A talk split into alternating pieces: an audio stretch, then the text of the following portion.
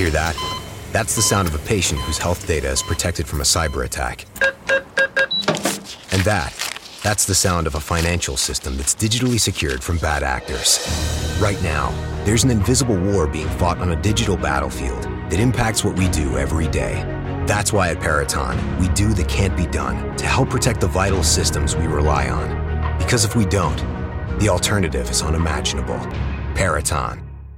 The it's always the right time deal.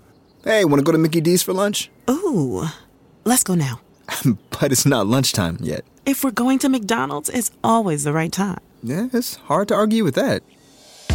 There's a deal for every lunch hour at McDonald's. And there's a classic for every craving. Mix and match two for just three dollars and fifty cents, like a McChicken, a McDouble, or a hot and spicy McChicken. Price and participation may vary. Single item at regular price. Cannot be combined with any other offer.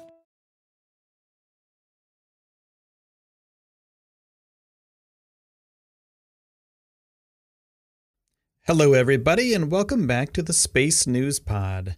I'm your host, Will Walden, and on this episode, we're going to be talking about Boeing's Commercial Crew Program. Okay, so if you're not familiar, Boeing has a capsule, the Starliner, that will be sending astronauts back to the International Space Station from American soil on an American rocket in the near future. But we're not quite sure when that near future is going to be. And during a luncheon for aerospace professionals in Cape Canaveral a few days ago, uh, they announced something. It wasn't really an announcement. It wasn't really a, a day or a time or anything that this thing is going to be ready. But Boeing said that their Starliner orbital flight test will be soon. They said, "We really are close." That's the latest statement from um, the vice president and program manager of the Boeing Commercial Crew Program, John Mulholland. So Starliner is really cool. Very cool. Next generation pod for astronauts to get to the space station. Uh, he said they're in the final stages of preparation and testing and almost across the finish line to transport the spacecraft to U L A for stacking. United Launch Alliance. The test flight of the Starliner C S T one hundred uncrewed capsule is the next major step in Boeing's plan to be a commercial launch provider for NASA to get to the space station. And this spacecraft will launch on a U L A Atlas five rocket from Cape Canaveral.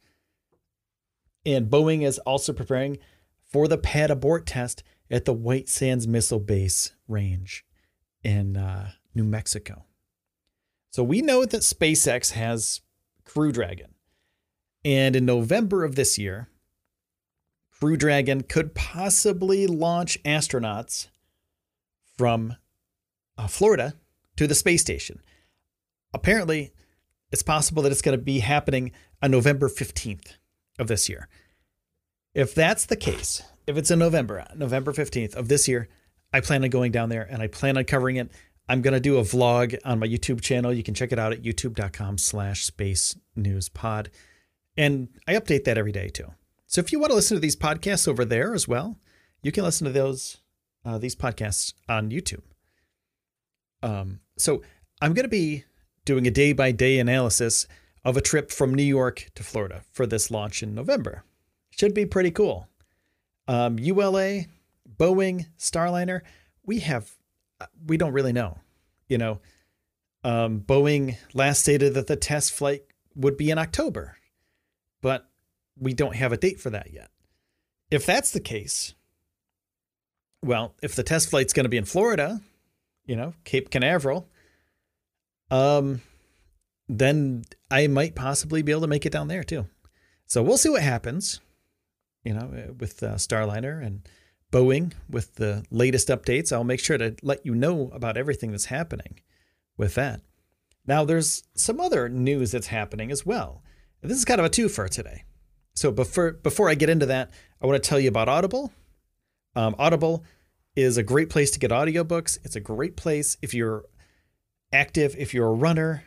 Uh, there's it's a really great app to listen to audiobooks. You can get two free audiobooks and uh, in the link in the description below. I'm not really good at reading ads.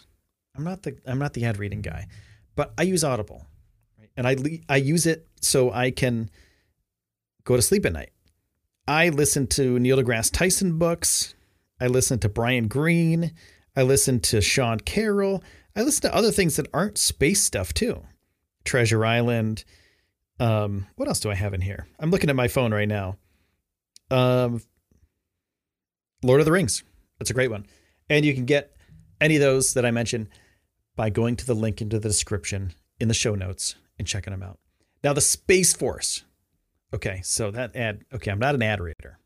The Space Force is becoming a reality. All right, so President Trump is trying to make this thing called the Space Force. And what is it? It's the latest of the military's eleven unified commands that will act as its own branch of the military, right?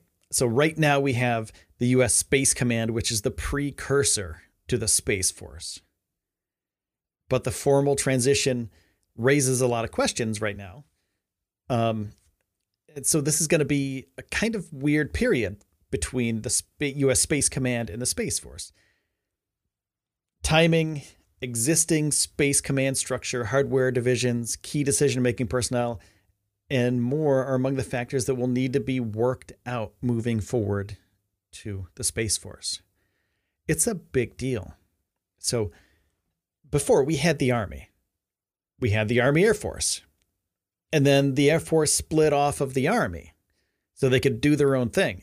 And now the U S Space Command is splitting off from everything else into its own thing, the Space Force. So that takes a lot of people moving around, huge amount of logistics. What is the Space Force going to be about?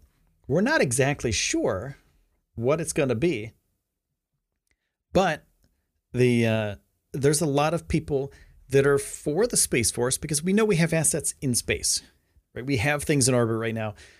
Um, and, you know, just as an example, uh, spy satellites, right? So spy satellites, very important. They cost the government a lot of money. They give us a lot of information about potential uh, dangerous people and da- dangerous entities, and we have to protect them. And that's kind of what the Space Force does. That's one of the things that it does. Uh, but there's more things that it will be doing. There's anti-satellite weapons. You know, if a satellite from another country decides to attack our satellite, you know, we have to fight back somehow. So the Space Force would be part of that. But it's it's a weird thing right now, and it's in a weird spot, and there's been a lot of resistance to it because uh, when you add another branch to the military and people that aren't really military people, they don't really get it. You know, if there's if there's a reason to do it, of course they will do it. Um, and right now, the U S Space Command will need its own headquarters. So where could this be?